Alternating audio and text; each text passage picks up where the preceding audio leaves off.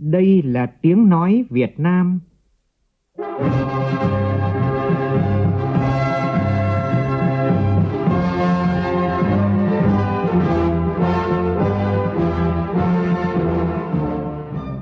là tiếng nói Việt Nam, phát thanh từ Hà Nội, thủ đô nước Cộng hòa xã hội chủ nghĩa Việt Nam.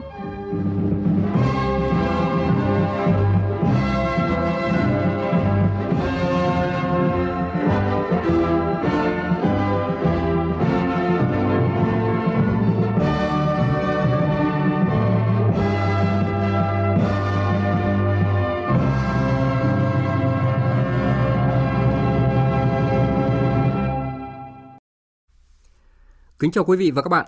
Mời quý vị và các bạn nghe chương trình Thời sự chiều của Đài Tiếng nói Việt Nam với những nội dung chính sau đây.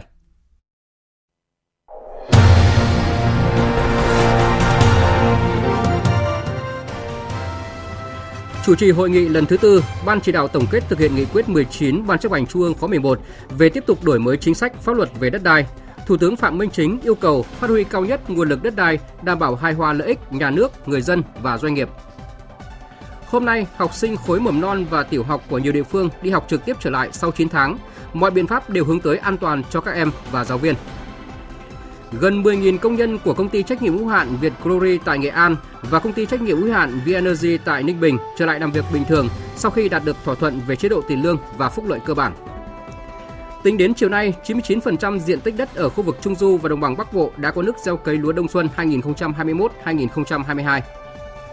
Trong phần tin quốc tế, Đại sứ Ukraine tại Anh thừa nhận việc nước này có thể từ chối gia nhập NATO để tránh một cuộc chiến. Giá dầu thô thế giới tăng lên sát mức 100 đô la Mỹ một thùng, mức cao nhất trong 7 năm qua. Điều này sẽ là đòn giáng kép vào nền kinh tế thế giới khi làm gia tăng lạm phát và suy giảm triển vọng tăng trưởng.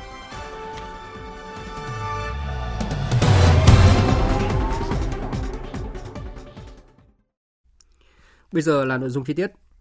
Sáng nay, Thủ tướng Phạm Minh Chính chủ trì hội nghị lần thứ tư Ban chỉ đạo Trung ương tổng kết nghị quyết số 19 của Ban chấp hành Trung ương khóa 11 về tiếp tục đổi mới chính sách pháp luật về đất đai. Cùng dự có đồng chí Trần Tuấn Anh, Ủy viên Bộ Chính trị, trưởng Ban Kinh tế Trung ương. Phóng viên Vũ Khuyên đưa tin. Tại hội nghị, Thường trực Ban chỉ đạo đã báo cáo cụ thể những nội dung đã làm được, những nội dung chưa làm được, những vấn đề cần xin ý kiến của Ban chỉ đạo. Các đại biểu đã tập trung thảo luận các vấn đề còn nhiều ý kiến khác nhau, những quan điểm mục tiêu mới, các quan điểm tiếp tục đổi mới thể chế chính sách quản lý sử dụng đất đai trong giai đoạn tới, phát huy nguồn lực từ đất đai tạo động lực đưa nước ta trở thành nước phát triển có thu nhập cao vào năm 2045. Sau khi nghe các ý kiến thảo luận, Thủ tướng Phạm Minh Chính ghi nhận đánh giá cao các ý kiến tâm huyết trách nhiệm, thể hiện chứng kiến, sát thực tế. Các đại biểu đều đánh giá cao công tác chuẩn bị và triển khai các nhiệm vụ trong thời gian qua của Thường trực Ban chỉ đạo rất tổng thể, toàn diện, bài bản với việc tổ chức hội thảo, tham khảo ý kiến của các chuyên gia, nhà khoa học, nhà quản lý, trên quan điểm bám sát nghị quyết 19, kết hợp với việc tổng kết thực hiện luật đất đai, bám sát tình hình, rút ra được những mặt được, chưa được, nguyên nhân, nhất là nguyên nhân chủ quan, đưa ra mục tiêu yêu cầu nhiệm vụ giải pháp, việc tổ chức thực hiện trong thời gian tới. Đất đai là vấn đề rất phức tạp, nhạy cảm, được sự quan tâm của toàn xã hội, liên quan đến mọi mặt đời sống kinh tế xã hội và mọi người dân. Thủ tướng yêu cầu việc tổng kết cần tiếp tục bám sát chủ trương đường lối của Đảng, nhất là cương lĩnh của Đảng và Hiến pháp năm 2013, Nghị quyết Đại hội 13 của Đảng, đồng thời giải quyết được các vấn đề có tính chất cụ thể, ngắn hạn trong từng giai đoạn, giải phóng tối đa, khai thác phát huy cao nhất nguồn lực đất đai, phục vụ phát triển đất nước, giữ vững độc lập chủ quyền toàn vẹn lãnh thổ, nhất là góp phần xây dựng nền kinh tế độc lập tự chủ. Thủ tướng nhấn mạnh, một số nguyên tắc rất cơ bản là việc sửa đổi luật đất đai đảm bảo đồng bộ với các luật có liên quan, phù hợp với thể chế chính trị của Việt Nam, đảm bảo hài hòa lợi ích giữa nhà nước, người dân và doanh nghiệp. Việc điều chỉnh các quan hệ đất đai phải coi trọng hơn nữa vai trò của kinh tế thị trường. Các chính sách được ban hành không thể bao phủ được các góc cạnh của cuộc sống, nhưng cần tháo gỡ được các khó khăn ách tắc trong thực tế, cả về thể chế và khâu tổ chức thực hiện đặc biệt là tăng cường phân cấp phân quyền trong quản lý đất đai. Thủ tướng chỉ rõ. Phải tháo gỡ được khó khăn ách tắc trong thực tế, cả về thể chế và cả về thực hiện. Rồi tăng cường cái phân cấp phân quyền trong cái quản lý đất đai. Thế nguyên cái phân cấp phân quyền này là nó có mấy cái nội hàm rất là quan trọng. Tức là cơ quan nào, địa phương nào, tổ chức nào mà làm tốt hơn, làm hiệu quả hơn mà đỡ phiền hà cho nhân dân, thuận lợi cho nhân dân thì chúng ta phân cấp phân quyền. Cái nội hàm thứ hai là phân cấp phân quyền thì phải cá thể hóa trách nhiệm cá nhân. Và cái nội hàm thứ ba là phân cấp phân quyền thì phải đi đôi với phân bổ nguồn lực hợp lý để cho người ta làm. Và cái thứ tư là phải nâng cao cái năng lực trình độ của đội ngũ cán bộ mà được phân cấp phân quyền này thì nó mới đáp ứng được. Và cái thứ năm tức là phải tăng cường cái giám sát, kiểm tra cái tổ chức thực hiện. Với các vấn đề còn nhiều ý kiến khác nhau, Thủ tướng nêu rõ phải bám sát thực tiễn, xuất phát từ thực tiễn, tôn trọng thực tiễn, lấy thực tiễn làm thước đo, khuyến khích và lắng nghe các ý kiến phản biện từ nhiều góc cạnh. Những vấn đề đã chín đã rõ, được thực tiễn chứng minh là đúng, thực hiện có hiệu quả, được đa số đồng tình thì tiếp tục thực hiện. Những vấn đề có lý, có tình nhưng chưa có sự đồng thuận cao, chưa có quy định hoặc vượt quy định thì phải mạnh dạn thí điểm, vừa làm vừa rút kinh nghiệm, mở rộng dần, không cầu toàn, không nóng vội. Với những vướng mắc về vấn đề thể chế, cần nêu rõ vướng mắc ở đâu, chủ thể nào, đối tượng nào bị ảnh hưởng nhiều nhất. Khi đưa ra chính sách mới, cần cân nhắc tính toán kỹ lưỡng, đánh giá tác động hết sức chặt chẽ toàn diện, đảm bảo chính sách đi vào cuộc sống, thực hiện có hiệu quả. Thủ tướng lưu ý một số vấn đề như phân định rõ hơn vai trò của nhà nước khi đại diện là chủ sở hữu và khi thực hiện vai trò quản lý nhà nước. Quy hoạch sử dụng đất đai phải có tầm nhìn dài hạn, đột phá, ổn định nhưng linh hoạt, mang tính tổng thể, toàn diện, liên thông. Việc thu hồi đất, bồi thường tái định cư phải đảm bảo hài hòa lợi ích giữa nhà nước, người dân và doanh nghiệp, đảm bảo cuộc sống của người dân phải tốt hơn hoặc bằng nơi ở cũ, năm sau phải tốt hơn năm trước. Về các nhiệm vụ tiếp theo, Thủ tướng yêu cầu Thường trực Ban chỉ đạo, chỉ đạo tổ biên tập và các cơ quan có liên quan khẩn trương tiếp thu tối đa các ý kiến của các thành viên Ban chỉ đạo, các ban bộ ngành, cơ quan trung ương và các địa phương, các chuyên gia, nhà khoa học, chắt lọc thống nhất để hoàn thiện các báo cáo dự thảo, trình cấp có thẩm quyền trong thời gian sớm nhất, đảm bảo tiến độ, chất lượng. Chiều nay tại trụ sở chính phủ, Thủ tướng Phạm Minh Chính tiếp ngài Alok Kumar Stama, Bộ trưởng, Chủ tịch hội nghị lần thứ 26 các bên tham gia Công ước khung của Liên Hợp Quốc về biến đổi khí hậu, gọi tắt là COP26, trong khuôn khổ chuyến thăm và làm việc tại Việt Nam nhằm thúc đẩy việc triển khai kết quả hội nghị COP26. Thủ tướng Phạm Minh Chính hoan nghênh Bộ trưởng Chủ tịch COP26 đã chọn Việt Nam là một trong những điểm đến của chuyến công du châu Á lần này, đồng thời chúc mừng và đánh giá cao vai trò của Vương quốc Anh và cá nhân ngài Alok Kumar Sharma đối với thành công của hội nghị COP26. Hội nghị đã mở ra một giai đoạn mới trong nỗ lực toàn cầu nhằm ứng phó với biến đổi khí hậu với sự đồng thuận quốc tế cùng hành động để đưa phát thải dòng về không vào giữa thế kỷ này. Thủ tướng Chính phủ bày tỏ sự vui mừng trước sự phát triển nhanh chóng, mạnh mẽ và toàn diện của quan hệ đối tác chiến lược Việt Nam Anh trong thời gian vừa qua. Sự phối hợp triển khai hiệu quả giữa hai bên đối tác với các cơ quan, cơ chế hợp tác về kinh tế chính trị ngoại giao, khai thác lợi ích từ Hiệp định Thương mại Tự do Việt Nam Anh, đồng thời cảm ơn Vương quốc Anh đã hỗ trợ kịp thời vaccine và thiết bị y tế cho Việt Nam để ứng phó với dịch bệnh COVID-19. Thủ tướng tin tưởng Việt Nam sẽ có đủ hành lang pháp lý cần thiết để thực hiện tốt các cam kết đã đưa ra tại COP26. Vấn đề còn lại là huy động nguồn lực. Thủ tướng Chính phủ đề nghị ngài Alok Kumar Sakma với tư cách là Chủ tịch COP26 sẽ tiếp tục quan tâm thúc đẩy hợp tác giữa Việt Nam và Vương quốc Anh, hỗ trợ chuyên môn và công nghệ, nâng cao năng lực để Việt Nam thực hiện các cam kết, các sáng kiến toàn cầu về giảm phát thải, thích ứng với biến đổi khí hậu. Thủ tướng đề nghị hỗ trợ Việt Nam kết nối với các định chế tài chính, các tổ chức tín dụng có khả năng cung cấp hỗ trợ tài chính tín dụng cho Việt Nam như mô hình đối tác chuyển đổi năng lượng công bằng mà Vương quốc Anh cùng với Pháp, Đức, Hoa Kỳ và Liên minh châu Âu ký kết với Nam Phi. Thủ tướng cũng đề nghị hỗ trợ Việt Nam thành lập thị trường carbon trong nước kết nối với thị trường quốc tế, thành lập trung tâm năng lượng tái tạo nhằm tạo nguồn nhân lực, chuyển giao công nghệ, chia sẻ kinh nghiệm pháp luật, quản trị quốc gia, hỗ trợ kỹ thuật giúp Việt Nam nội luật hóa các cam kết tại COP26, đánh giá hiện trạng phát thải khí nhà kính của các doanh nghiệp, cơ sở phát thải tại Việt Nam, chuyển giao công nghệ hoặc kết nối với các doanh nghiệp có công nghệ xử lý pin mặt trời sau khi hết hạn sử dụng, đánh giá tiềm năng, năng lượng gió của Việt Nam vân vân. Ngài Alok Kumar Sakma hoan nghênh quan điểm tiếp cận các hành động nhanh chóng toàn diện của Việt Nam, những nỗ lực của chính phủ, thủ tướng và các bộ ngành để đảm bảo các cam kết được triển khai. Bộ trưởng mong muốn hợp tác với Việt Nam để hỗ trợ triển khai các cam kết đã đưa ra tại COP26, nhấn mạnh quá trình chuyển đổi năng lượng là chìa khóa cho các cam kết khí hậu của Việt Nam, bởi 70% lượng khí thải của Việt Nam là từ ngành năng lượng. Vương quốc Anh sẽ nỗ lực hỗ trợ Việt Nam trong công tác này. Trước đó, sáng nay, tại trụ sở Bộ Công Thương diễn ra buổi làm việc giữa Bộ trưởng Nguyễn Hồng Diên và Bộ trưởng Chủ tịch Hội nghị Thượng đỉnh về biến đổi khí hậu của Liên Hợp Quốc lần thứ 26, ngài Alok Kumar Stama và Đại sứ Vương quốc Anh tại Việt Nam Gareth Ward. Các nội dung trao đổi liên quan đến vấn đề năng lượng sạch và quy hoạch điện 8. Tin của phóng viên Nguyên Long. Chia sẻ với Chủ tịch COP26 về vấn đề phát triển năng lượng sạch của Việt Nam, Bộ trưởng Công Thương Nguyễn Hồng Diên cho biết, ngay sau hội nghị COP26, thực hiện chỉ đạo của Thủ tướng Chính phủ, Bộ Công Thương đã xây dựng phương án cập nhật lại dự thảo quy hoạch điện 8, chú trọng phát triển nguồn điện theo hướng đánh giá lại tính khả thi các nguồn nhiệt điện than để tiếp tục giảm điện than, phát triển mạnh điện khí, nhất là điện khí hóa lỏng để đảm bảo an ninh năng lượng và tăng khả năng hấp thụ nguồn điện sử dụng năng lượng tái tạo quy mô lớn. Phát triển mạnh mẽ nguồn điện sử dụng năng lượng tái tạo, nhất là điện gió và điện mặt trời. Bố trí nguồn điện đảm bảo cân đối vùng miền, tránh truyền tải xa và đảm bảo dự phòng hợp lý ở từng miền. Bộ Công Thương tiếp tục nghiên cứu đề xuất và hoàn thiện dự thảo quy hoạch điện 8 để phù hợp với các cam kết của Việt Nam tại hội nghị COP26 như mục tiêu phát thải dòng bằng không vào năm 2050 và tuyên bố chuyển đổi điện than sang năng lượng sạch. Bộ trưởng Bộ Công Thương Nguyễn Hồng Diên nhấn mạnh, để thực hiện được mục tiêu này, Việt Nam cần hỗ trợ quốc tế.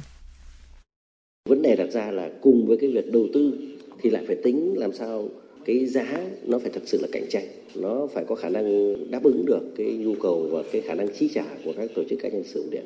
Thì đây là một cái bài toán thật sự là rất khó. Một mặt thì chúng ta phải phát triển và khuyến khích phát triển điện năng lượng tái tạo và các năng lượng sạch. Nhưng mà mặt khác thì lại phải bảo đảm làm sao cái mặt bằng giá nó phải tương đối ổn định và cái người sử dụng điện người ta chấp nhận được. Chứ nếu như mà phát triển năng lượng tái tạo, năng lượng sạch nhưng mà giá lại rất cao thì cái bài toán kinh tế là nó không bảo đảm cho nên là rất mong là ngoài cái việc tài trợ về vốn thì các ngài sẽ hỗ trợ cả về mặt kỹ thuật rồi là về mặt quản trị thì có như vậy chúng ta mới có thể đạt được các mục tiêu này. Đề cao tiềm năng to lớn năng lượng gió ngoài khơi của Việt Nam, Chủ tịch COP26 Alok Kumar Sharma khuyến khích Bộ Công Thương giả soát các khung quy định hiện hành cho điện gió ngoài khơi, nhấn mạnh các nhà đầu tư điện gió ngoài khơi có nhu cầu đa dạng về tài chính và sự chắc chắn về mặt chính sách, đồng thời khuyến khích Việt Nam cập nhật và hiện đại hóa hợp đồng mua bán điện cho phù hợp với các chuẩn mực quốc tế về tài chính và kỹ thuật.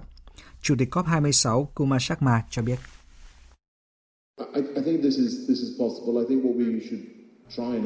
trên cơ sở chuẩn bị cho COP27, chúng ta cũng sẽ nhận xét xem là có nguồn hỗ trợ nào cho Việt Nam có thể tiếp cận được và dành cho Việt Nam. Và các bạn cũng cần có những thay đổi về quy định pháp lý cũng như chính sách làm sao để khu vực tư nhân có thể đầu tư vào lĩnh vực này. Và như các bạn cũng đã đề cập về quy hoạch điện 8 đã có những điều chỉnh. Tôi rất mong là điều này sẽ thúc đẩy phát triển nguồn năng lượng tái tạo trong quy hoạch điện mới của các bạn. Bộ Công Thương đề nghị Chủ tịch COP26 kết nối hỗ trợ các doanh nghiệp ngành điện lực Việt Nam tiếp cận được các nguồn tài chính của Anh và quốc tế để phát triển cơ sở hạ tầng ngành điện nhằm các mục đích cung cấp khả năng kết nối năng lượng tái tạo, nâng cao độ tin cậy và chất lượng điện năng, giảm tổn thất điện năng, góp phần đạt được các mục tiêu cam kết của Việt Nam trong khuôn khổ COP26. Thời sự VOV, nhanh, tin cậy, hấp dẫn. Chiều nay tại Hà Nội, Trung ương Đoàn, Hội đồng xét tặng giải thưởng gương mặt trẻ Việt Nam tiêu biểu năm 2021 tổ chức họp báo công bố 20 đề cử gương mặt trẻ Việt Nam tiêu biểu vào vòng bình chọn trực tuyến từ hôm nay đến ngày 28 tháng 2. Tin của phóng viên Phương Thoa. Năm 2021, Hội đồng Giải thưởng Gương mặt trẻ Việt Nam tiêu biểu nhận được 138 hồ sơ giới thiệu ứng viên cho giải thưởng thuộc 10 lĩnh vực học tập, nghiên cứu khoa học, sáng tạo, lao động sản xuất, kinh doanh khởi nghiệp, quản lý hành chính nhà nước, quốc phòng, an ninh trật tự, thể dục thể thao, văn hóa nghệ thuật, hoạt động xã hội. Giải thưởng Gương mặt trẻ Việt Nam tiêu biểu là phần thưởng cao quý của Trung ương Đoàn Thanh niên Cộng sản Hồ Chí Minh nhằm tôn vinh những điển hình thanh niên tiêu biểu dưới 35 tuổi có thành tích nổi trội xuất sắc, tạo sự lan tỏa rộng rãi trong cộng đồng về sự nỗ lực phấn đấu vươn lên trên các lĩnh vực học tập, nghiên cứu khoa học, thể dục thể thao, lao động sản xuất, bảo vệ Tổ quốc, qua đó tạo động lực phát triển tài năng trẻ và thúc đẩy phong trào thi đua học tập, rèn luyện, nghiên cứu khoa học, lao động sáng tạo trong thanh thiếu nhi, củng cố và phát triển tổ chức đoàn, hội, đội, đồng thời thu hút sự quan tâm của các cấp, các ngành và toàn xã hội đối với sự nghiệp giáo dục, bồi dưỡng thế hệ trẻ. Dự kiến lễ tuyên dương gương mặt trẻ Việt Nam tiêu biểu năm 2021 diễn ra vào cuối tháng 3 năm 2022 tại thủ đô Hà Nội. Sáng nay, gần 1 triệu học sinh từ mầm non đến lớp 6 tại thành phố Hồ Chí Minh đã quay trở lại trường học trực tiếp sau gần 9 tháng ở nhà học online. Mở cửa trường học trong bối cảnh dịch Covid-19 vẫn còn diễn biến phức tạp. Thành phố Hồ Chí Minh đã đồng bộ thực hiện các giải pháp thích ứng an toàn từ công tác phòng dịch đến việc tổ chức dạy và học. Phản ánh của phóng viên Vũ Hương thường trú tại thành phố Hồ Chí Minh. Từ sáng sớm, nhiều học sinh đã được cha mẹ đưa đến trường. Tại trường tiểu học Nguyễn Đình Chiểu, quận Bình Thạnh, sáng nay, hơn 1.000 học sinh lớp 1 và lớp 2 đến trường. Em Lê Thị Bảo Vi, học sinh lớp 2 vui mừng vì được quay trở lại trường sau nhiều tháng học online. Cảm giác lâu rồi con mới tới trường có một cái cảm giác khá là hồi hộp ấy. Vừa vui mà vừa về gặp cô ấy, lần đầu tiên được gặp cô ấy. Chị Thanh Trân có con 4 tuổi học tại trường mầm non bé ngoan quận 1 cho biết, sáng nay bé dậy sớm hơn mọi ngày, gia đình cho con ăn sáng xong mới đến trường. Chị cũng rất vui khi con được đến lớp. Cô giáo đã hướng dẫn trước một tuần trước khi mà cho các bé đến học. Trường thì chuẩn bị có chu đáo vệ sinh ờ, tốt và phòng dịch cũng tốt. Bé thích rồi lâu quá rồi, nhớ được đi học á. Nay được đi học là thích vô nó được tiếp xúc với bạn bè với cô giáo nó học nhiều cái. Trong tuần đầu tiên quay trở lại, một số trường chưa tổ chức bán trú, số còn lại tổ chức ngay trong tuần dựa trên số lượng đăng ký của phụ huynh.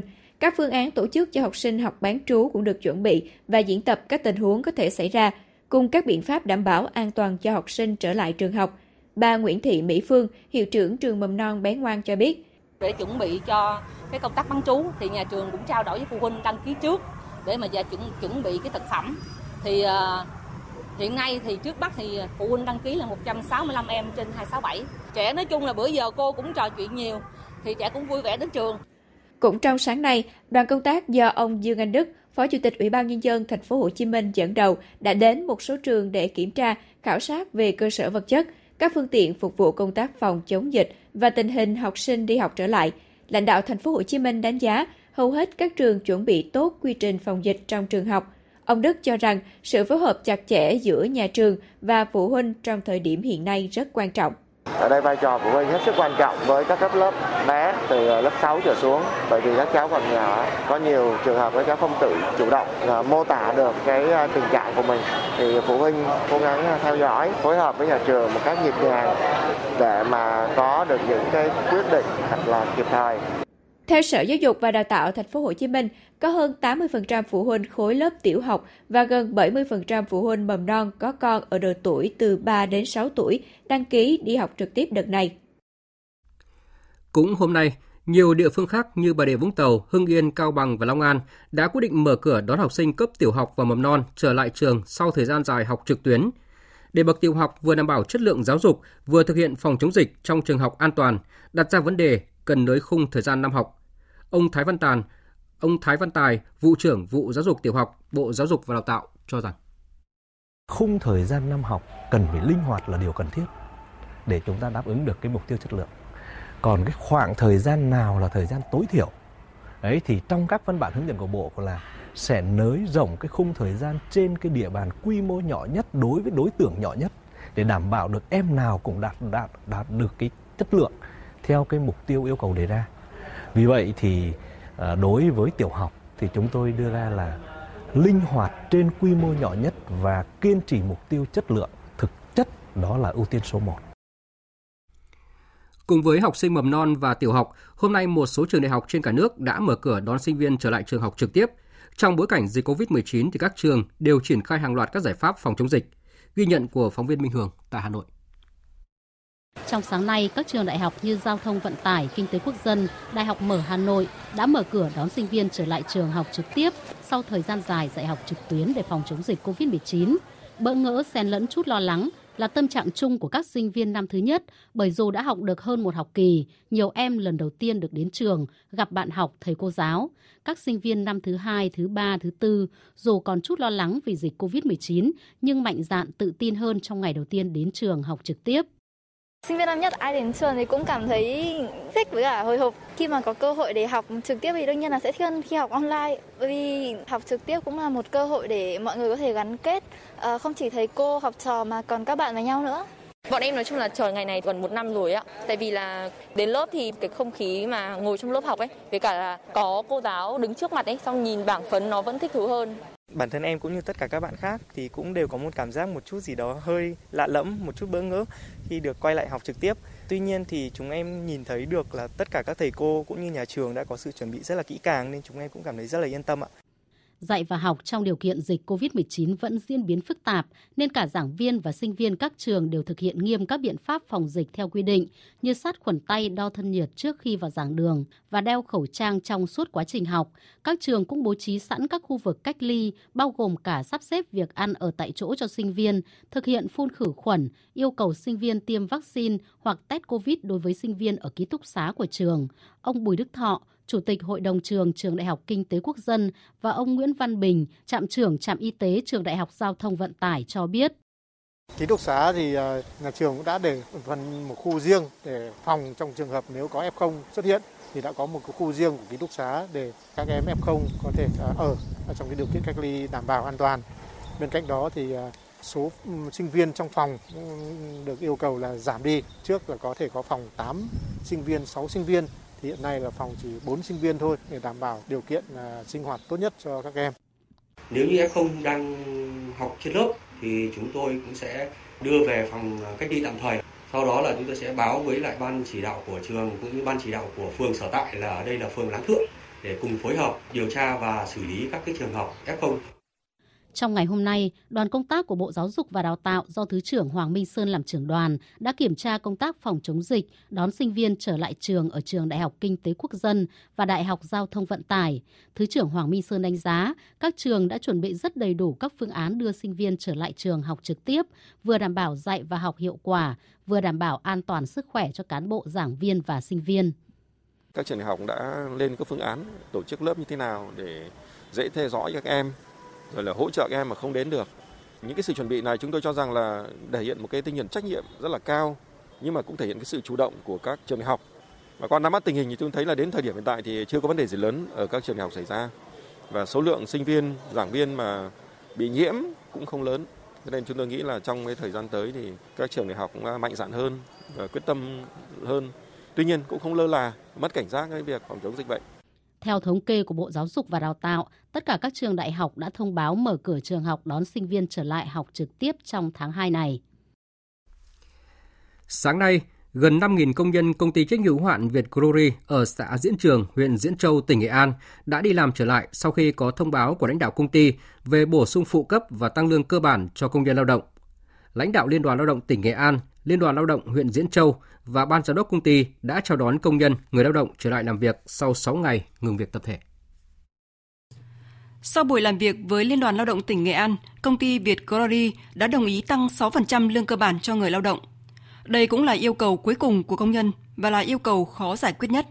Công ty đã đồng ý tăng phụ cấp xăng xe từ 200.000 đồng lên 260.000 đồng một tháng, tăng bữa ăn ca từ 18.000 đồng lên 20.000 đồng – bổ sung phụ cấp nuôi con nhỏ 50.000 đồng một tháng cho nam công nhân không có vợ làm việc tại công ty, bổ sung phụ cấp thâm niên cho lao động làm việc từ một năm trở lên, chấn chỉnh thái độ quản lý, chi tiết hóa phiếu lương, khắc phục lỗi máy chấm công.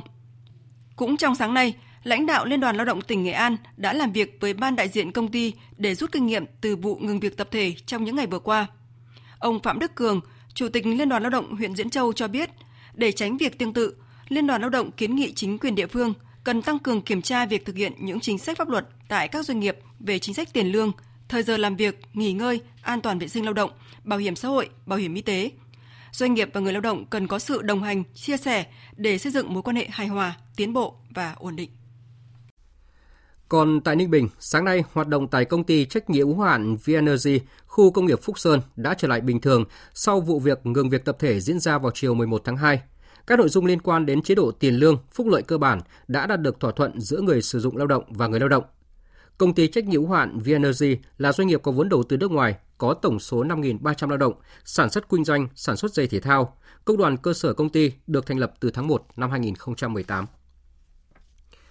Thưa quý vị và các bạn, với việc kiểm soát tốt dịch bệnh, thị trường lao động đang phục hồi và ấm dần lên.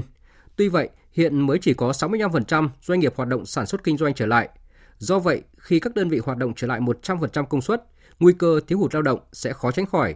Để phục hồi thị trường lao động và khắc phục tình trạng tại các vùng kinh tế trọng điểm, nhất là các tỉnh thành phố phía Nam có nguy cơ thiếu lao động, trong khi tại các địa phương khác thì lao động lại thiếu việc làm. Chính phủ đã ban hành nghị quyết số 11 về chương trình phục hồi và phát triển kinh tế xã hội. Theo đó, hàng loạt các chính sách hỗ trợ tiền mặt cho vay vốn ưu đãi dành cho người lao động và người sử dụng lao động dự kiến sẽ được triển khai triển khai ngay trong 6 tháng đầu năm nay. Phóng viên Hà Nam có bài viết đề cập nội dung này. Với mục tiêu phục hồi phát triển nhanh hoạt động sản xuất kinh doanh, thúc đẩy các động lực tăng trưởng, ưu tiên một số ngành lĩnh vực quan trọng, ngày 30 tháng 1 năm 2022, Chính phủ đã ban hành nghị quyết 11 về chương trình phục hồi và phát triển kinh tế xã hội. Một trong những nhóm giải pháp được chính phủ đưa ra là đảm bảo an sinh xã hội và hỗ trợ việc làm cho người lao động. Bộ Lao động Thương binh và Xã hội được chính phủ giao chủ trì, phối hợp với các địa phương liên quan xây dựng trình Thủ tướng Chính phủ ban hành quyết định về việc hỗ trợ tiền thuê nhà đối với người lao động. Theo đó, Bộ Lao động Thương binh và Xã hội dự kiến gói hỗ trợ tiền thuê nhà trọ cho người lao động nhằm nhanh chóng ổn định thị trường lao động sẽ trị giá khoảng 6.600 tỷ đồng. Ngoài chính sách hỗ trợ tiền mặt, Chính phủ còn có chính sách cho vay hỗ trợ tạo việc làm, duy trì và mở rộng sản xuất, cho công nhân vay ưu đãi để mua, thuê nhà ở xã hội, nhà ở cho công nhân. Tổng nguồn vốn cho vay với các chính sách này tối đa là 25.000 tỷ đồng. Để tạo việc làm ổn định cho người lao động, Chính phủ cũng ban hành các chính sách hỗ trợ phục hồi sản xuất cho doanh nghiệp. Bộ trưởng Bộ Lao động Thương binh và Xã hội Đào Ngọc Dung cho biết. Ngay những tháng đầu năm này phải triển khai thật tốt 6 cái nội dung trong chương trình phục hồi về mặt xã hội. Trong đó quan tâm rất căn bản đó là cái sàn tối thiểu của người lao động là vấn đề nhà ở. Trực tiếp phải chăm lo giải ngân được, hỗ trợ người lao động ở các khu công nghiệp, nhất là các vùng trọng điểm kinh tế. Thứ hai là tạo điều kiện để người lao động quay trở lại cái thị trường lao động trước đây. Thứ ba là tạo việc làm cho người lao động mà người ta không có nhu cầu quay trở lại thị trường. Và với một cái số lượng tôi có thể nói rằng là trong cái chương trình phục hồi của Quốc hội và Chính phủ giao tương đối lớn. Đó là mấy chục nghìn tỷ cho vay để mua nhà. Thế rồi cho doanh nghiệp vay để mà phát triển cái hệ thống nhà ở. Thế rồi trên 6,6 nghìn tỷ để hỗ trợ trực tiếp bằng tiền mặt cho các đối tượng này. Cái thứ hai là gì? phải tập trung xây dựng được cái dự báo cung cầu lao động để làm nền tảng để phát triển cái thị trường lao động đồng bộ và lành mạnh. Phó giáo sư tiến sĩ Vũ Quang Thọ, nguyên viện trưởng Viện Công nhân Công đoàn, Tổng Liên đoàn Lao động Việt Nam đánh giá, việc ban hành chính sách hỗ trợ trong năm 2022 của chính phủ là rất kịp thời và phù hợp với mong muốn của công nhân tại các khu công nghiệp, khu chế xuất hiện nay. Mỗi lần xuất ra hàng nghìn tỷ như thế này là một cái con số rất nỗ lực của chính phủ ta giúp đỡ công nhân đối với người công nhân thì quả thật là cái con số 1 triệu với 500 nghìn này cũng quý đấy là cái mà chúng ta thấy cái giá trị nhân văn của nó là thế. Cho nên là tăng thêm cái mối gắn bó của họ công nhân lao động với này chính thể. Chính thể bao gồm cả chính quyền của đảng của nhà nước và chính thể của các doanh nghiệp giúp cho họ có thể trụ vững được. Đón nhận tin vui sau kỳ nghỉ Tết cùng với chính sách tài khóa tiền tệ như miễn giảm thuế lãi suất cho doanh nghiệp của Quốc hội và Chính phủ từ tháng 2 năm 2022. Ông Thân Đức Việt, Tổng Giám đốc Tổng Công ty Cổ phần May 10 đánh giá, gói hỗ trợ tiền mặt bổ sung cho người lao động sẽ tạo cú hích để người lao động quay trở lại nơi làm việc. Sắp tới có cái gói hỗ trợ là một triệu đồng trong vòng 3 tháng, có nghĩa là một triệu một tháng, tối đa là 3 tháng cho người lao động và 500 nghìn hỗ trợ tiền nhà ở cho người lao động. Thì cái gói này à, là một gói là rất là kịp thời và sẽ giúp cho những lao động đặc biệt là những cái lao động ở xa những cái trung tâm sản xuất những cái lao động mà người ta phải ở trọ ở những khu công nghiệp ấy thì cái gói hỗ trợ này là rất là kịp thời và nó cũng sẽ tạo một cái điểm nhấn cũng như là tạo một cái cú hích ấy, để người lao động người ta còn đang lăn tăn người ta còn đang băn khoăn sau khi người ta di chuyển về quê ấy, thì người ta sẽ quay trở lại làm việc tình hình kiểm soát dịch bệnh đã được ổn định liên quan đến tiến độ triển khai gói hỗ trợ ngay trong những ngày đầu tiên của năm mới, Bộ Lao động Thương binh và Xã hội đã bắt tay xây dựng các văn bản quy phạm pháp luật. Dự kiến trong tuần này, Bộ sẽ trình chính phủ thông qua hướng dẫn thực hiện hỗ trợ. Về cơ bản, gói hỗ trợ sẽ triển khai ngay trong tháng 2 và thời gian thực hiện trong 6 tháng đầu năm 2022. Tại buổi họp báo của Ban chỉ đạo phòng chống dịch COVID-19 và phục hồi kinh tế thành phố Hồ Chí Minh diễn ra vào chiều nay, đại diện ngành công thương cho biết, qua thanh tra đã phát hiện một cây xăng đóng cửa vì hết xăng. Hiện lực lượng quản lý thị trường thành phố đang tập trung giám sát hệ thống phân phối xăng dầu trong thành phố để kịp thời phát hiện và xử lý vi phạm, đảm bảo hệ thống phân phối xăng dầu hoạt động bình thường. Phản ánh của phóng viên Hà Khánh thường trú tại thành phố Hồ Chí Minh. Ông Nguyễn Nguyên Phương, Phó Giám đốc Sở Công Thương thành phố Hồ Chí Minh cho biết, sau khi giá xăng dầu trong nước được điều chỉnh theo giá thế giới vào ngày 11 tháng 2, qua theo dõi tình hình vẫn còn một số khó khăn trong hoạt động kinh doanh xăng dầu. Do đó, Sở đã có văn bản khẩn yêu cầu các cửa hàng xăng dầu báo cáo ngay nếu thiếu nguồn cung. Trong trường hợp không báo cáo, khi bị các đoàn thanh kiểm tra phát hiện, doanh nghiệp phải chịu hoàn toàn trách nhiệm. Sở Công Thương đang phối hợp với Cục Quản lý Thị trường để kiểm tra, giám sát. Thanh tra Sở đã tổ chức hai đoàn kiểm tra về công tác nhập khẩu và công tác kinh doanh xăng dầu. Đến nay đã kiểm tra 6 cửa hàng. Trong đó có một cửa hàng đóng cửa vì không có xăng dầu để phân phối cho người dân, còn các cửa hàng khác đa số hết xăng A95 hoặc hết xăng còn dầu. Các cửa hàng này đều đã có đăng ký đặt hàng với các đầu mối, có giấy tờ đầy đủ nhưng hàng hóa chưa về. Ngành chức năng sẽ tiếp tục làm việc với các đơn vị cung cấp để có báo cáo chính thức cho Bộ Công Thương. Thời gian tới, Sở cũng chỉ đạo các quận huyện tăng cường kiểm tra giám sát bất cứ cửa hàng xăng dầu nào có dấu hiệu thiếu hàng, tạm dừng kinh doanh, kinh doanh không đúng thời gian quy định đều phải báo cáo về Sở Công Thương để kiểm tra chuyên sâu. Ngoài ra, ông Nguyễn Nguyên Phương cho biết, thành phố Hồ Chí Minh đã kiến nghị Bộ Công Thương đề xuất điều chỉnh giá linh động hơn. Thay vì à, theo quy định là một tháng là ba kỳ thì trong trường hợp đặc biệt nếu mà giá xăng dầu thế giới nó biến động quá nhanh quá nhiều vân vân thì chúng ta phải có cái điều chỉnh kịp thời để mà hỗ trợ cho các doanh nghiệp nó hoạt động cho nó đảm bảo cái lợi ích chứ còn nếu mà chúng ta điều chỉnh không kịp thì cũng rất khó cho doanh nghiệp đặc biệt là cái khâu nhập khẩu. Tại buổi họp báo, ông Nguyễn Tiến Đạt, Phó cục trưởng Cục Quản lý thị trường thành phố Hồ Chí Minh cho biết thêm, ngay sau Tết nhâm dần 2022, Ủy ban nhân dân thành phố và Bộ Công Thương đã chỉ đạo quyết liệt về lĩnh vực xăng dầu để đảm bảo hoạt động bình thường của hệ thống xăng dầu. Hiện nay, toàn bộ lực lượng quản lý thị trường thành phố đang tập trung giám sát hệ thống phân phối xăng dầu trong thành phố, xử lý nghiêm các hành vi vi phạm nếu có, để hệ thống xăng dầu hoạt động bình thường. Các đội địa bàn và cơ động đang giám sát các cây xăng 24 trên 24 giờ để nếu có biến động đều nắm được, đánh giá ngay tình hình, trao đổi với chủ doanh nghiệp về các vướng mắc phát sinh. Lực lượng này cũng làm việc với các đơn vị cung cấp, làm rõ các khó khăn, truy tận gốc nguyên nhân và nếu vấn đề nằm ngoài địa bàn thành phố Hồ Chí Minh thì báo cáo Bộ Công Thương để có chỉ đạo điều chỉnh và xử lý tình huống, tránh gây hệ lụy, hiệu ứng lan tỏa xấu trên thị trường. Ông Nguyễn Tiến Đạt nói: Chúng tôi đang hết sức nỗ lực và sẽ tiếp tục nỗ lực hơn nữa. Thì cùng với sự giúp đỡ của người dân và các cơ quan truyền thông, thì kịp thời chúng tôi sẽ có những cái biện pháp để đảm bảo cung cầu, để giữ cho cái thị trường xăng dầu trong thời gian tới vẫn có những diễn biến phức tạp thì cũng vẫn được hoạt động một cách lành mạnh và công khai minh bạch. Liên quan đến vụ tự ý phá rừng đặc dụng để làm đường Trường Sơn Đông, hôm nay Sở Nông nghiệp và Phát triển Nông thôn tỉnh Lâm Đồng đã có văn bản khẩn gửi Ủy ban dân tỉnh đề nghị Bộ Tổng tham mưu, Bộ Quốc phòng chỉ đạo dừng ngay việc thi công. Tin của phóng viên Công Bắc thường trú tại Tây Nguyên.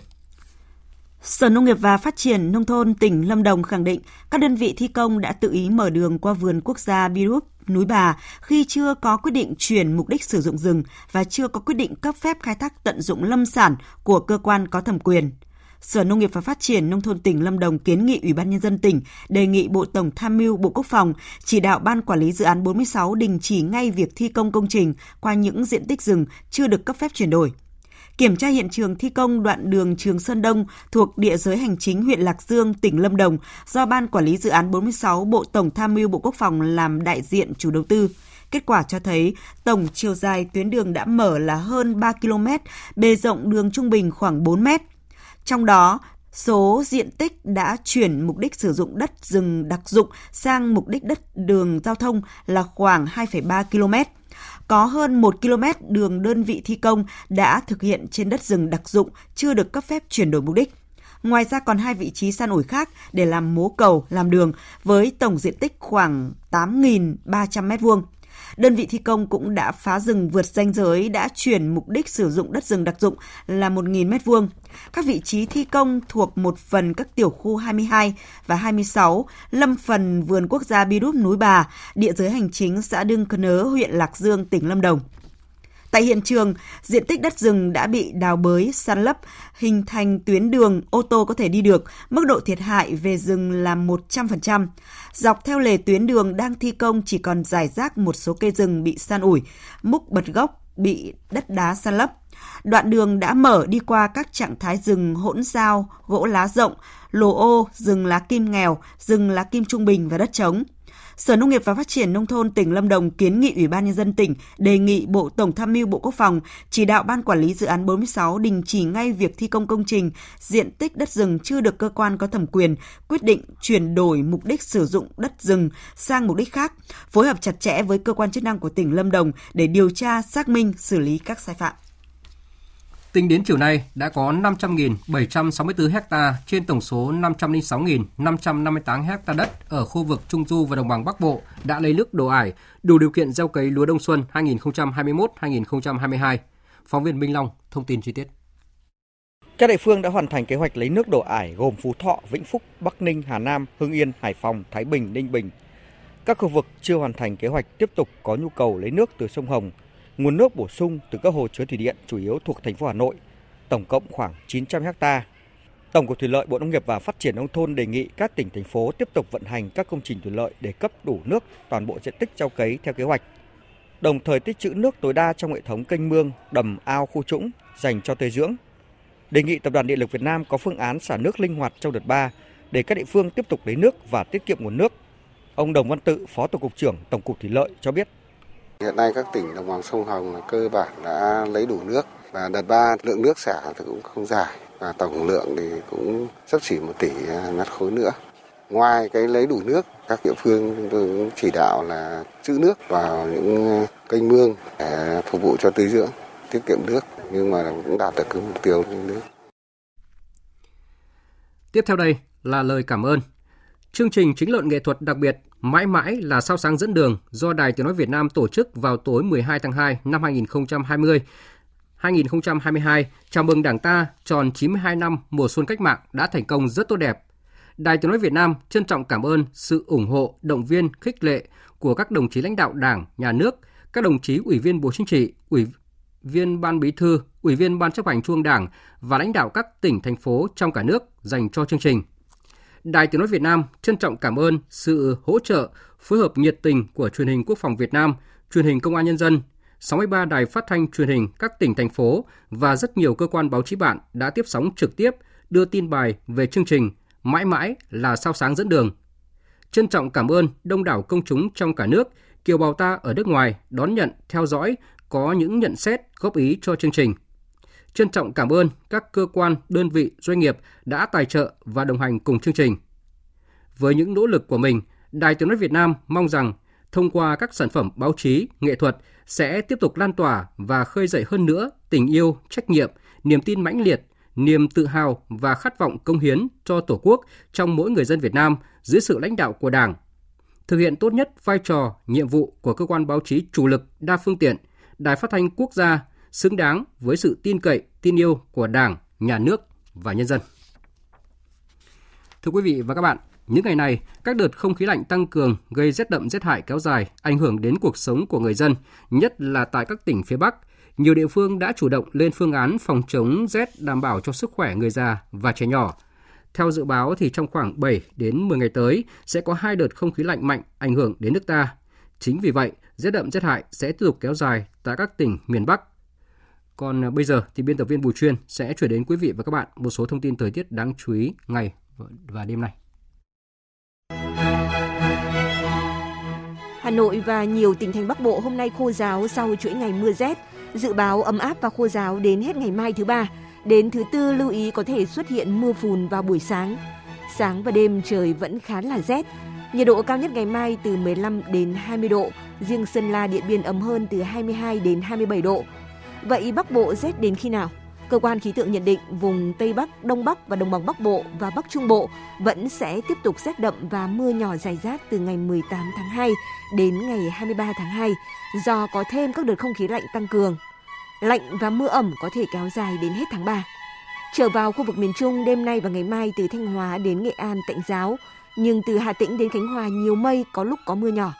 Các tỉnh Ninh Thuận, Bình Thuận và hai khu vực Tây Nguyên và Nam Bộ chiều tối và tối có mưa rông vài nơi. Thế nhưng sang ngày mai nắng nhiều, riêng miền Đông Nam Bộ nắng nóng một vài nơi trên 35 độ.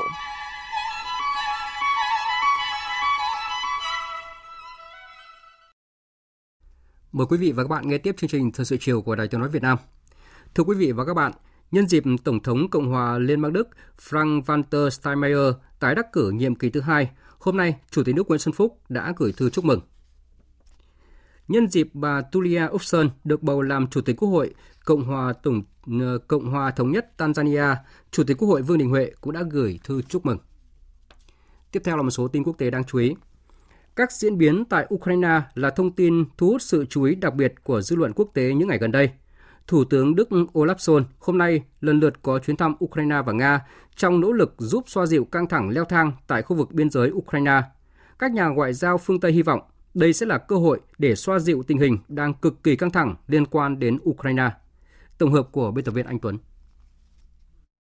Dự kiến trong chuyến công du tới Kiev, ông Olaf Scholz sẽ trao đổi với Tổng thống Ukraine Zelensky về những cách mà Đức có thể giúp ổn định nền kinh tế nước này sau khi lo ngại một cuộc chiến xảy ra có thể gây ảnh hưởng đến Kiev. Trong chuyến thăm Nga dự kiến tại cuộc gặp Tổng thống Nga Putin, ông Olaf Scholz sẽ tiếp tục cảnh báo Nga về hậu quả nếu Nga tấn công Ukraine, đồng thời nhấn mạnh lập trường ủng hộ tiếp tục nỗ lực ngoại giao dưới nhiều hình thức. Phát biểu trước khi lên đường thăm Ukraine và Nga, Thủ tướng Olaf Scholz cho biết. Und deshalb ist es notwendig, klar zu sein, klar zu sagen, dass im Falle einer Nhiệm vụ của chúng tôi là đảm bảo rằng có thể ngăn chặn một cuộc chiến tranh ở châu Âu. Trong đó, chúng tôi gửi một thông điệp rõ ràng đến Nga rằng bất kỳ hành động tấn công quân sự Ukraine gây nguy hiểm đến toàn vẹn lãnh thổ và chủ quyền của nước này sẽ dẫn đến những phản ứng cứng rắn và các biện pháp trừng phạt có hiệu lực ngay lập tức mà chúng tôi cùng các đồng minh ở châu Âu, NATO đã chuẩn bị sẵn. Tuy nhiên, tôi cũng hy vọng sẽ giúp hạ nhiệt tình hình căng thẳng trong chuyến thăm hai nước. Với vị thế là đầu tàu của Liên minh châu Âu, Đức buộc phải miễn cưỡng trong việc xúc tiến các nỗ lực ngoại giao trong bối cảnh vai trò của EU trong việc giải quyết các vấn đề quốc tế khá mờ nhạt trong thời gian qua. Tuy nhiên, có thể thấy trong chuyến thăm Nga lần này, trong tay của Thủ tướng Đức không có nhiều đòn bẩy ngoại giao. Quân bài đáng giá nhất mà Đức hiện nắm giữ là đe dọa không phê chuẩn đường ống dẫn khí đốt dòng chảy phương Bắc 2. Ngoài ra còn một thứ mà Đức có thể mặc cả với Nga, đó là đảm bảo với Nga rằng Ukraine sẽ không gia nhập NATO trong 10 năm tới. Trong diễn biến mới nhất, trả lời phỏng vấn BBC sáng nay, Đại sứ Ukraine tại Anh Vadim Brastayko thừa nhận rằng nước này có thể từ bỏ nguyện vọng gia nhập NATO để tránh một cuộc chiến tranh vô nghĩa. Chúng tôi rất linh hoạt và đang cố gắng tìm ra cách tốt nhất để giải quyết vấn đề. Nếu chúng tôi buộc phải nhượng bộ một cách nghiêm túc, đây là những gì chúng tôi có thể làm trong tình hình hiện nay. Cũng liên quan đến tình hình Ukraine, Phát ngôn Bộ Ngoại giao Trung Quốc Uông Vân Bân khẳng định đại sứ quán nước này tại Ukraine vẫn hoạt động bình thường. Cũng hôm nay, Bộ Ngoại giao Hàn Quốc cho biết nước này đang có kế hoạch sơ tán công dân khỏi Ukraine trong vài ngày tới. Trong một động thái tương tự, Thủ tướng Nhật Bản Kishida Fumio hôm nay đã triệu tập cuộc họp Hội đồng An ninh Quốc gia để thảo luận về các phương án đảm bảo an toàn cho công dân Nhật Bản đang sinh sống, làm việc và học tập tại Ukraine. Tin của phóng viên Bùi Hùng, thường trú tại Nhật Bản. Nhật Bản kêu gọi 150 công dân đang sinh sống tại Ukraine nên sơ tán ngay lập tức sang các nước lân cận và nhân viên đại sứ quán chỉ để lại một số người và phải xuất cảnh ngay trong ngày hôm nay. Thủ tướng Kishida Fumio trước đó cũng trong buổi họp với Hội đồng An ninh Quốc gia về tình hình Ukraine đã chỉ thị cho các cơ quan liên quan phải nỗ lực hết sức bằng con đường ngoại giao làm thế nào để bảo vệ an toàn cho công dân Nhật Bản tại đây. Bộ Ngoại giao Nhật Bản ngày 11 tháng 2 cũng đã nâng mức cảnh báo khu vực này lên cấp độ 4, đồng thời cho biết các quốc gia khác cũng đã tạm ngừng hoặc giảm hoạt động của đại sứ quán ở Ukraine. Chuyển sang các tin đáng chú ý khác. Sáng nay theo giờ Việt Nam, giá dầu thô thế giới đã tăng lên sát mức 100 đô la Mỹ một thùng, mức cao nhất trong vòng 7 năm qua. Trong bối cảnh căng thẳng giữa Nga, phương Tây chưa hạ nhiệt, nhiều nhà phân tích nhận định giá dầu có thể còn tăng cao hơn nữa nếu tình hình địa chính trị thế giới tiếp tục leo thang. Điều này sẽ là đòn giáng kép vào nền kinh tế thế giới khi thúc đẩy lạm phát và làm suy giảm triển vọng tăng trưởng. Biên tập viên Anh Tuấn tổng hợp thông tin. Giá dầu tăng đã ngay lập tức tác động đến hầu hết các chủ phương tiện cơ giới tại châu Âu. Tại Anh, giá một lít xăng tăng 0,05 bảng Anh lên mức kỷ lục 1,47 bảng Anh, khoảng 44.000 đồng. Tại nhiều cây xăng ở Bồ Đào Nha, Giá xăng hiện ở mức 1,9 đến 2 euro, khoảng 54.000 đồng một lít và có thể tiếp tục tăng trong nửa sau tháng 2 này. Giá dầu lên sát ngưỡng kỷ lục thiết lập năm 2014 khi đón nhận liên tiếp những thông tin như nguồn dự trữ dầu thô của Mỹ bị sụt giảm, hiện ở mức thấp nhất kể từ tháng 10 năm 2018. Cuộc khủng hoảng tại Ukraine đang dối như mớ bong bong. Tổ chức các nước xuất khẩu dầu mỏ và các đồng minh OPEC cộng không đủ năng lực tăng mức sản lượng lên mức cam kết – Ông Dan Yegin, Phó Chủ tịch của IHS Markit, công ty chuyên phân tích về thông tin có trụ sở tại London, Anh, nói. Thị trường dầu mỏ đang cho thấy mức diễn biến trái ngược hẳn so với cách đây 2 năm khi giá dầu ở mức âm.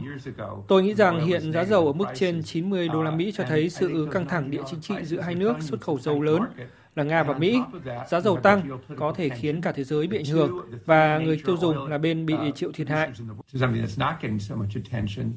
Giới phân tích cho rằng ít có khả năng xảy ra đứt gãy lớn về nguồn cung dầu mỏ của Nga ra thị trường, bởi chính quyền Tổng thống Mỹ Joe Biden chưa phát tín hiệu nào về đòn đáp trả cấm vận trừng phạt nhằm vào ngành năng lượng của Nga. New Zealand sẽ chuyển sang giai đoạn 2 theo kế hoạch đối phó với biến thể Omicron và từng bước mở cửa biên giới quốc tế, đồng thời rút ngắn thời gian cách ly đối với các trường hợp mắc COVID-19 bắt đầu từ ngày mai. Tin của phóng viên Đài tiếng nói Việt Nam thường trú tại Australia theo dõi khu vực châu Đại Dương. Chính phủ New Zealand ngày hôm nay ra thông báo cho biết, kế hoạch kiểm soát biến thể Omicron sẽ chuyển sang giai đoạn 2 bắt đầu từ đêm mai. Theo đó, thời gian tự cách ly đối với các trường hợp dương tính với COVID-19 sẽ được rút ngắn xuống còn 10 ngày thay vì 14 ngày như hiện nay. Và thời gian cách ly của các ca tiếp xúc gần cũng được điều chỉnh giảm từ 10 ngày xuống còn 7 ngày. Trước đó vào đầu tháng này, chính phủ New Zealand công bố lộ trình mở cửa biên giới gồm 5 giai đoạn đối với những người đã tiêm chủng đầy đủ vaccine ngừa COVID-19. Theo đó, từ tháng 4, khoảng 5.000 sinh viên quốc tế sẽ được phép nhập cảnh New Zealand và từ tháng 10, nước này sẽ mở cửa biên giới với thế giới. Mặc dù số ca nhiễm virus SARS-CoV-2 tại Nhật Bản vẫn cao, nhưng nước này quyết định nới lỏng các điều kiện nhập cảnh vốn đã tạm dừng từ cuối năm ngoái để thúc đẩy việc hồi phục kinh tế. Tin của phóng viên Bùi Hùng, thường trú tại Nhật Bản. Từ ngày 1 tháng 3, chính phủ sẽ nới lỏng các biện pháp nhập cảnh đối với người nước ngoài theo từng giai đoạn, trong đó ưu tiên những người nhập cảnh đối với mục đích thương mại, du học, thực tập. Tránh văn phòng nội các Matsuno ngày hôm nay cho biết, chính phủ đang thảo luận để đưa ra quyết định cuối cùng dựa trên tình hình cụ thể của diễn biến dịch trong và ngoài nước, phân tích tổng hợp những đối sách của các nước. Thủ tướng Kishida Fumio trước đó trong buổi thị sát sân bay Haneda có ở thủ đô Tokyo cũng đã nhấn mạnh sự cần thiết của việc nới lỏng nhập cảnh. Trong tháng 2 này, việc nới lỏng nhập cảnh cho các đối tượng mang tính rộng mở hơn chưa được thực hiện, nhưng từ đầu tháng 3, một ngày Nhật Bản sẽ mở rộng số lượng người nhập cảnh tối đa ít nhất là 5.000 người so với tiêu chuẩn đang thực hiện hiện nay là 3.500 người. Sau khi nhập cảnh, đối tượng cần phải cách ly khoảng thời gian nhất định và tuân thủ những quy định về phòng chống dịch bệnh. Khách du lịch chưa thuộc đối tượng nới lỏng lần này. Thưa quý vị và các bạn, trong ngày lễ tình nhân Valentine, ngày mà cả thế giới tôn vinh tình yêu đôi lứa, người ta thường gửi gắm những cử chỉ yêu thương đến nửa còn lại qua những bông hồng tươi thắm, những cánh tiệp hồng chứa đựng thương nhớ hay là những thanh sô cô la đượm tình yêu ngọt ngào. Đó là lý do mà những người trồng hoa ở Colombia hay những nhà sản xuất sô cô la của Bỉ đang rất tất bật để mang đến không khí tình yêu lãng mạn cho đôi lứa. Khác với hai năm trước, không khí lễ hội tình nhân ở Colombia năm nay đã ngập tràn đường phố với những hàng hoa nở rộ như mang đến tình cảm yêu thương ấm áp cho các lứa đôi. Bỏ lại phía sau những đau thương mất mát mà đại dịch Covid-19 đã gây ra trong hai năm qua, các nhà buôn bán và trồng hoa ở Colombia tin rằng doanh số bán hàng trong ngày lễ tình nhân năm nay sẽ tăng trở lại. Anh Carlos Herrera, trưởng phòng công ty kinh doanh hoa chia sẻ. Năm nay, chúng tôi chứng kiến doanh thu tăng 35% so với năm đầu tiên xảy ra đại dịch và tăng 25% so với năm trước. Tại sao? Bởi vì ngày qua ngày, nhiều người phải làm việc tại nhà ở các quốc gia chúng tôi xuất khẩu hoa và mọi người muốn nhìn thấy ngôi nhà của họ đẹp đẽ. Vì vậy, tiêu thụ hoa đã tăng lên đáng kể. Cũng giống hoa hồng, sô-cô-la không thể thiếu trong ngày lễ tình nhân. Một du khách người Đức bày tỏ sự thích thú. Thật tuyệt vời khi mua sô cô la trong ngày lễ tình nhân vì đây là một phần tình cảm gửi gắm tới người thân yêu. Đó cũng là lý do tại sao tặng sô cô la là truyền thống trong ngày lễ Valentine. Chính vì vậy, các nhà sản xuất sô cô la của Bỉ đã tung ra những sản phẩm độc đáo như sô cô la hình trái tim với đủ màu sắc và hương vị. Một nhà sản xuất sô cô la tại Bỉ chia sẻ. Sô cô la thêm gia vị cho các mối quan hệ. Nó giúp cho tình yêu của các bạn nồng cháy hơn khi ăn sô cô la và điều này rất hợp cho ngày lễ tình nhân. Không phải ngẫu nhiên mà Bỉ được mệnh danh là vương quốc sô cô la bởi nước này sở hữu 2.000 cửa hiệu với những nhãn hiệu nổi tiếng trên thế giới và mỗi năm sản xuất trên 170.000 tấn sô cô la cho tiêu dùng và xuất khẩu. Vâng, đó là không khí của ngày lễ tình nhân, ngày mà cả thế giới tôn vinh tình yêu đôi lứa. Còn bây giờ, chương trình thật sự chiều nay sẽ tiếp tục với trang tin thể thao.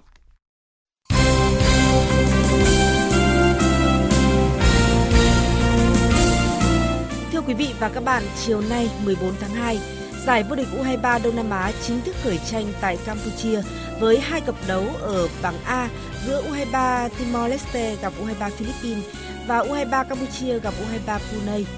Trong khi đó, U23 Việt Nam nằm ở bảng C và sẽ lần lượt gặp U23 Singapore vào tối 19 tháng 2 và U23 Thái Lan vào tối 22 tháng 2. Toàn đội đã có một số buổi tập tại Phnom Penh để chuẩn bị cho giải. Huấn luyện viên Đinh Thế Nam cho biết. Trong cái thời gian vừa qua thì ờ, tôi cũng đều tập cho các cháu là vẫn là cơ bản là đều là phát triển bóng thứ nhất là ở sân nhà kiểm soát bóng ở khu tiền vệ và đương nhiên là cái tấn công một phần ba sân đối phương và cái chuyển đổi. Làm sao nhanh khi mà gây mất bóng tức là gây áp lực nhanh. Và cơ bản là chúng tôi vẫn xây dựng đội chơi các cháu là tấn công và chủ đạo.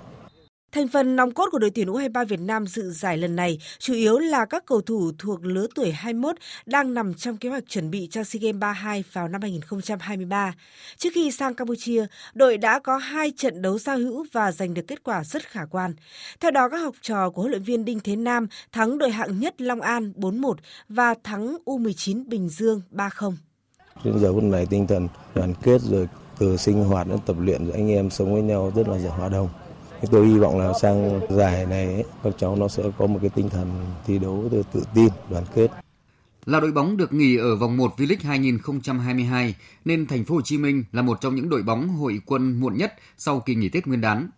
Thầy trò huấn luyện viên Trần Minh Chiến tập trung vào ngày 9 tháng 2 và đang trong tuần tập luyện đầu tiên của năm mới. Huấn luyện viên Trần Minh Chiến cho biết thì sau thời gian mười mấy ngày các em được nghỉ được mười mấy ngày thì à, thật sự là nền tảng thể lực đã đi xuống thì à, trong cái tuần đầu tiên thì à, ban huấn luyện cố gắng cải thiện cái nền tảng thể lực cũng như là cái sức chịu đựng của các em thì sang tuần sau thì thì bắt đầu mới chiến thuật nhiều hơn Hiện thành phố Hồ Chí Minh đã có đầy đủ lực lượng từ cầu thủ nội đến cầu thủ ngoại. Đội vừa đón một tân binh, đó là tiền đạo người Panama Joseph Cockwood. Với việc chiêu mộ Joseph Cockwood, thành phố Hồ Chí Minh đã chốt xong ba ngoại binh sẽ thi đấu ở giai đoạn lượt đi mùa giải năm nay. Trước đó, những cái tên đã có mặt ở đội chủ sân thống nhất là trung vệ Brandon Lucas và tiền vệ Bruno Cosendi. Huấn luyện viên Trần Minh Chiến chia sẻ. Về ba ngoại binh thì à, chỉ có Yusikov thì à, mới qua Việt Nam thì à, ban huấn luyện chưa đánh giá được. Thì nhìn chung thì còn lại hai ngoại binh chỗ Bruno và Brandon thì phải nói là hai cầu thủ thì đó là đạt được những cái mong muốn mà ban huấn luyện đã yêu cầu cũng như là họ đã tiếp thu rất là nhanh những cái mà ban huấn luyện truyền đạt cho họ. Còn với sông Lam Nghệ An, từ khi có nhà tài trợ mới là tập đoàn Tân Long, câu lạc bộ đã có những thay đổi rất mạnh mẽ về mặt lực lượng. Đội bóng xứ Nghệ giữ chân thành công Phan Văn Đức, Phạm Xuân Mạnh và đưa về Nguyễn Trọng Hoàng, Quế Ngọc Hải. Với lực lượng hiện có, Sông Lam Nghệ An đặt mục tiêu lọt vào top 3 đội dẫn đầu V-League 2022. Đó cũng là chia sẻ của huấn luyện viên Nguyễn Huy Hoàng. Với ờ, sự chuẩn bị chú đáo của tập đoàn Tân Long thì ờ, đã đưa được các cầu thủ ờ, từng thi đấu từng tập luyện ở sông Lam Ngang sau khoảng thời gian đi thi đấu ở các câu lạc bộ khác thì tập đoàn Tân Long đã tạo điều kiện cho các cầu thủ được về thi đấu gần nhà, vượt mua giải mới, đã trên sân khách của nhân dân nhà thì với đạt mục tiêu thì thứ hạng cao nhất trong top những đôi trận đấu của giải V-League. Còn tiền vệ Nguyễn Trọng Hoàng bày tỏ khi được về công hiến cho đội bóng quê hương với cái ờ, mục tiêu là vào cái thứ hạng ba của Việt Nam thì Hoàng nghĩ đấy là một cái ờ, mức ờ, rất là cao đối với câu lạc bộ. Tuy nhiên thì Hoàng cũng như các cái cầu thủ mà vừa trở về từ các câu lạc bộ khác nhau sẽ đem những cái kinh nghiệm để có thể cùng với các cầu thủ trẻ hoàn thành cái mục tiêu của Sông Lam Nghệ An đề ra.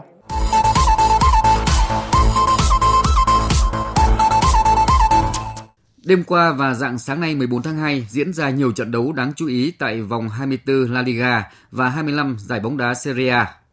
Tại Tây Ban Nha, Barcelona hòa chật vật đội chủ nhà Espanyol 2-2. Hiện Barca được 39 điểm và đã giành lại vị trí thứ tư từ Atletico.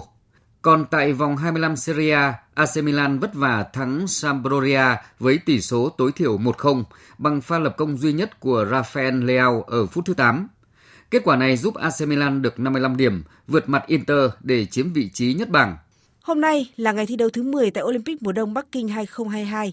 So với buổi sáng, bảng tổng sắp huy chương tính đến chiều nay không có gì xáo trộn. Các đoàn Na Uy, Đức, Mỹ, Hà Lan, Thụy Điển vẫn chia nhau 5 vị trí dẫn đầu.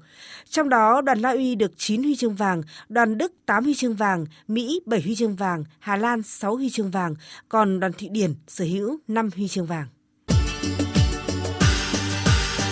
Dự báo thời tiết Bắc Bộ khô giáo sau chuỗi ngày mưa rét, tuy nhiên đêm và sáng sớm vẫn lạnh, nhiệt độ thấp nhất từ 12 đến 15 độ. Sang ngày mai, cao nhất từ 15 đến 20 độ, riêng Sơn La, Điện Biên từ 22 đến 27 độ. Tây Nguyên và Nam Bộ chiều tối và tối có mưa rông vài nơi, sang ngày mai nắng nhiều, đặc biệt miền Đông Nam Bộ có nơi trên 34 độ. Sau đây sẽ là phần dự báo chi tiết các khu vực đêm nay và ngày mai. Phía Tây Bắc Bộ nhiều mây, có mưa vài nơi, sáng sớm có sương mù, trời rét, có nơi rét đậm, nhiệt độ từ 12 đến 20 độ.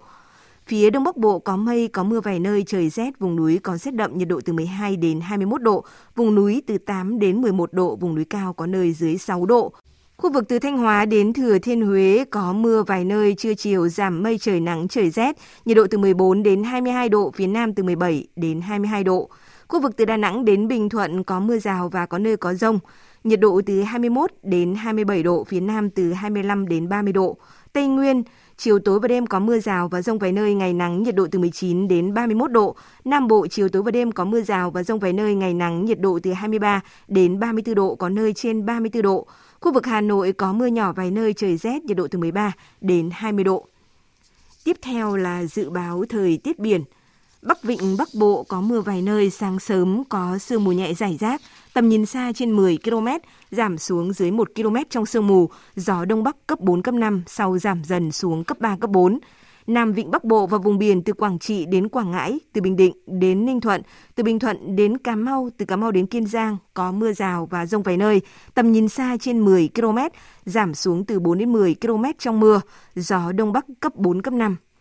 Khu vực Bắc Biển Đông và khu vực quần đảo Hoàng Sa thuộc thành phố Đà Nẵng có mưa vài nơi, tầm nhìn xa trên 10 km, gió Đông Bắc cấp 6, giật cấp 7, cấp 8, biển động. Khu vực giữa và Nam Biển Đông và khu vực quần đảo Trường Sa thuộc tỉnh Khánh Hòa có mưa rào và rông vài nơi, tầm nhìn xa trên 10 km, gió Đông Bắc cấp 4, cấp 5.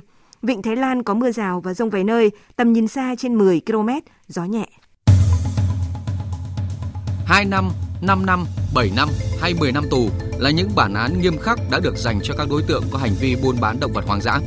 Pháp luật Việt Nam ngày một nghiêm khắc hơn với tội phạm về buôn bán động vật hoang dã. Đừng buôn bán và sử dụng động vật hoang dã để phải vướng vào vòng lao lý. Thông báo các vi phạm về động vật hoang dã tới đường dây nóng của Trung tâm Giáo dục Thiên nhiên ENV 1800 1522. Chương trình thời sự chiều nay của Đài Tiếng nói Việt Nam sẽ được kết thúc tại đây. Chương trình do các biên tập viên Nguyễn Cường, Minh Châu và Nguyễn Hằng thực hiện. Kỹ thuật viên Văn Quang, chịu trách nhiệm nội dung Hoàng Trung Dũng. Cảm ơn quý vị và các bạn đã dành thời gian lắng nghe. Thông tin quảng cáo Thực phẩm này không phải là thuốc và không có tác dụng thay thế thuốc chữa bệnh. Vương Bảo đã được nghiên cứu có tác dụng giảm kích thước u sơ tiền liệt tuyến, từ đó hỗ trợ giảm tiểu đêm, tiểu dắt, tiểu nhiều lần ở người cao tuổi. Vương Bảo cam kết hoàn lại 100% tiền nếu không giảm u sơ tiền liệt tuyến sau 3 tháng sử dụng. Giải đáp thắc mắc về bệnh gút, tăng axit uric máu. Quý vị và các bạn đang lắng nghe chuyên mục Giải đáp thắc mắc về bệnh gút, tăng axit uric máu với sự đồng hành của nhãn hàng Hoàng Thống Phong hỗ trợ cho những người bị gút. Anh Thanh Bình này, Dạo trước thì à, bác tôi có triệu chứng là sưng hay là đau khớp ở ngón chân cái và đi khám thì được các bác sĩ chuẩn đoán là bị bệnh gút đấy. Vậy à, à Thanh Bình có biết trường hợp của bác Phạm Văn Dục ở thôn Do Thượng, xã Tiền Phong, huyện Mê Linh, Hà Nội đã phải trải qua một thời gian dài đau đớn vì bệnh gút. Bác chia sẻ. Cái đi gần 2 năm, nó sưng, đầu tiên là nó sưng đầu gối nhưng mà sau đó nó sưng các khớp ở dưới này. Khám ở bệnh, bệnh mai, khám là tình trạng là nó đau cấp là nó sưng lên sưng khớp sau đó là cầu sau đó thì bắt đầu thử máu các thứ thì như vậy cái lượng axit uric nó ở trong máu nó rất là là cao xét nghiệm thành hơn 600 đang khổ sở vì bị bệnh gút thì may mắn bác Dục biết tới sản phẩm Hoàng Thống Phong. Sau khi tìm hiểu, bác thấy đây là sản phẩm thảo dược an toàn cho sức khỏe nên đã mua về dùng thử. Sau một thời gian ngắn dùng sản phẩm, bác Dục thấy cơn đau gút thưa dần. Đi khám thì chỉ số uric trong máu giảm về ngưỡng an toàn là 377 micromol trên lít. Anh Thanh Bình ơi, sản phẩm Hoàng Thúng Phong chứa thành phần và công dụng như thế nào mà lại mang tới hiệu quả hay như vậy? À, sản phẩm này chứa thành phần chính là cây trạch tả. Nghiên cứu tại Đại học Y Bắc Kinh, Trung Quốc năm 2014 đã chứng minh là trong trạch tả chứa hoạt chất quý có tác dụng tăng cường chuyển hóa, lợi tiểu, đào thải axit uric ra khỏi cơ thể. Sản phẩm còn giúp tăng cường chức năng gan thận, chống viêm giảm đau khi cơn gút cấp xuất hiện, Đặc biệt, vào năm 2010 đã được nghiên cứu lâm sàng tại Bệnh viện Trung ương Quân đội 108 cho thấy khoảng 90% bệnh nhân có axit uric máu trở về bình thường. không có bệnh nhân nào bị tái phát trong 6 tháng điều trị. Sản phẩm còn được giới thiệu tại các hội thảo khoa học uy tín, được chuyên gia đầu ngành đánh giá cao, nhận được nhiều giải thưởng cao quý và hàng triệu người đã sử dụng tốt. Đây đúng là sản phẩm tốt. Sau chuyên mục ngày hôm nay thì chắc là tôi sẽ phải về giới thiệu cho bác của mình để sử dụng Hoàng Thống Phong ngay mới được. Hiện nay trong bối cảnh thị trường đang có rất nhiều sản phẩm chứa thành phần thảo dược được quảng cáo với công dụng cải thiện bệnh gút. Tuy nhiên, sản phẩm mà bác Dục đã sử dụng vẫn được hầu hết mọi người tin tưởng lựa chọn hàng đầu nhờ đặt đầy đủ các tiêu chí như sản phẩm lâu năm trên thị trường, được sản xuất bởi công ty lớn, có thành phần trạch tả, được nhiều nghiên cứu chứng minh có tác dụng và được chuyên gia giới thiệu tại nhiều hội thảo khoa học đấy Bình Minh ạ. Vâng, chắc chắn rồi. Nếu quý vị cần tư vấn hay là đặt hàng Hoàng Thống Phong thì hãy gọi điện tới số tổng đài miễn cước 1800 6103 Xin được nhắc lại là 1800 6103. Đặc biệt, nhãn hàng Hoàng Thống Phong cam kết là sẽ hoàn tiền 100% nếu khách hàng sử dụng không hiệu quả. Hãy nhanh tay quý vị nhé. Hoàng Thống Phong đã có hộp lớn hơn, giá thấp hơn, giúp tiết kiệm 60.000 đồng. Bản tin thời sự Bản tin thời sự Mời quý vị và các bạn nghe chúng tôi điểm những tin chính đã phát trong chương trình thời sự 18 giờ. Phát biểu chỉ đạo hội nghị lần thứ tư, Ban chỉ đạo tổng kết thực hiện nghị quyết số 19 của Ban chấp hành Trung ương khóa 11 về tiếp tục đổi mới chính sách pháp luật về đất đai, Thủ tướng Phạm Minh Chính nhấn mạnh việc sửa đổi luật đất đai đảm bảo đồng bộ với các luật có liên quan, phù hợp với thể chế chính trị của Việt Nam. Việc điều chỉnh các quan hệ đất đai phải coi trọng hơn nữa vai trò của thị trường, các chính sách được ban hành không thể bao phủ toàn bộ các góc cạnh của cuộc sống, nhưng cần tháo gỡ được các khó khăn, ách tắc trong thực tế cả về thể chế và khâu tổ chức thực hiện – tăng cường phân cấp phân quyền trong quản lý đất đai theo hướng ai làm tốt hơn thì giao nhiệm vụ, cá thể hóa trách nhiệm, phân bổ nguồn lực hợp lý, nâng cao năng lực thực thi của các cấp và đội ngũ cán bộ, tăng cường giám sát kiểm tra, đôn đốc, bảo đảm hài hòa lợi ích giữa nhà nước, người dân và doanh nghiệp.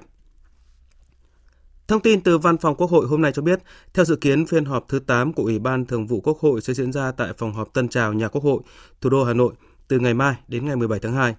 Chủ tịch Quốc hội Vương Đình Huệ tham dự phát biểu khai mạc và cùng các phó chủ tịch Quốc hội thay phiên điều hành nội dung phiên họp.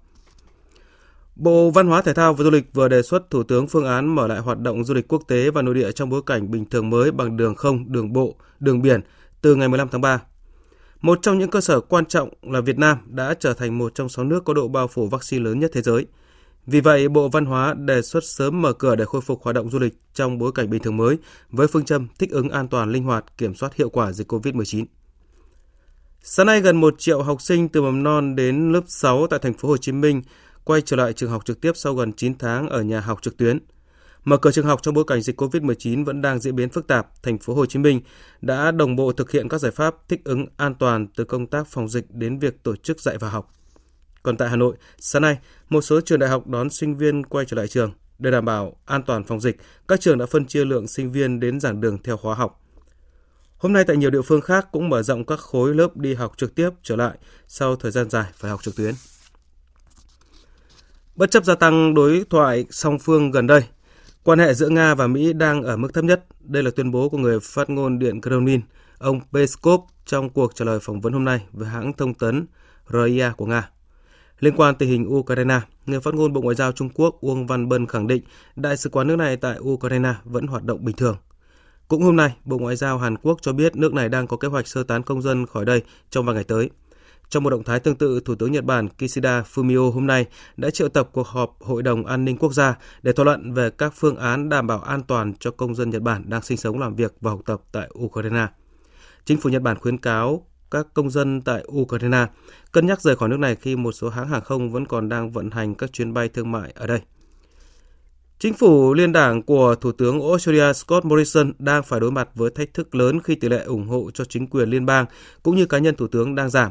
Trong khi đó, uy tín của lãnh đạo công đảng đối lập Anthony Albanese đang gia tăng và ngày càng thu hẹp khoảng cách với Thủ tướng Morrison, hiện chỉ còn 5% so với khoảng cách 35% vào tháng 2 năm ngoái.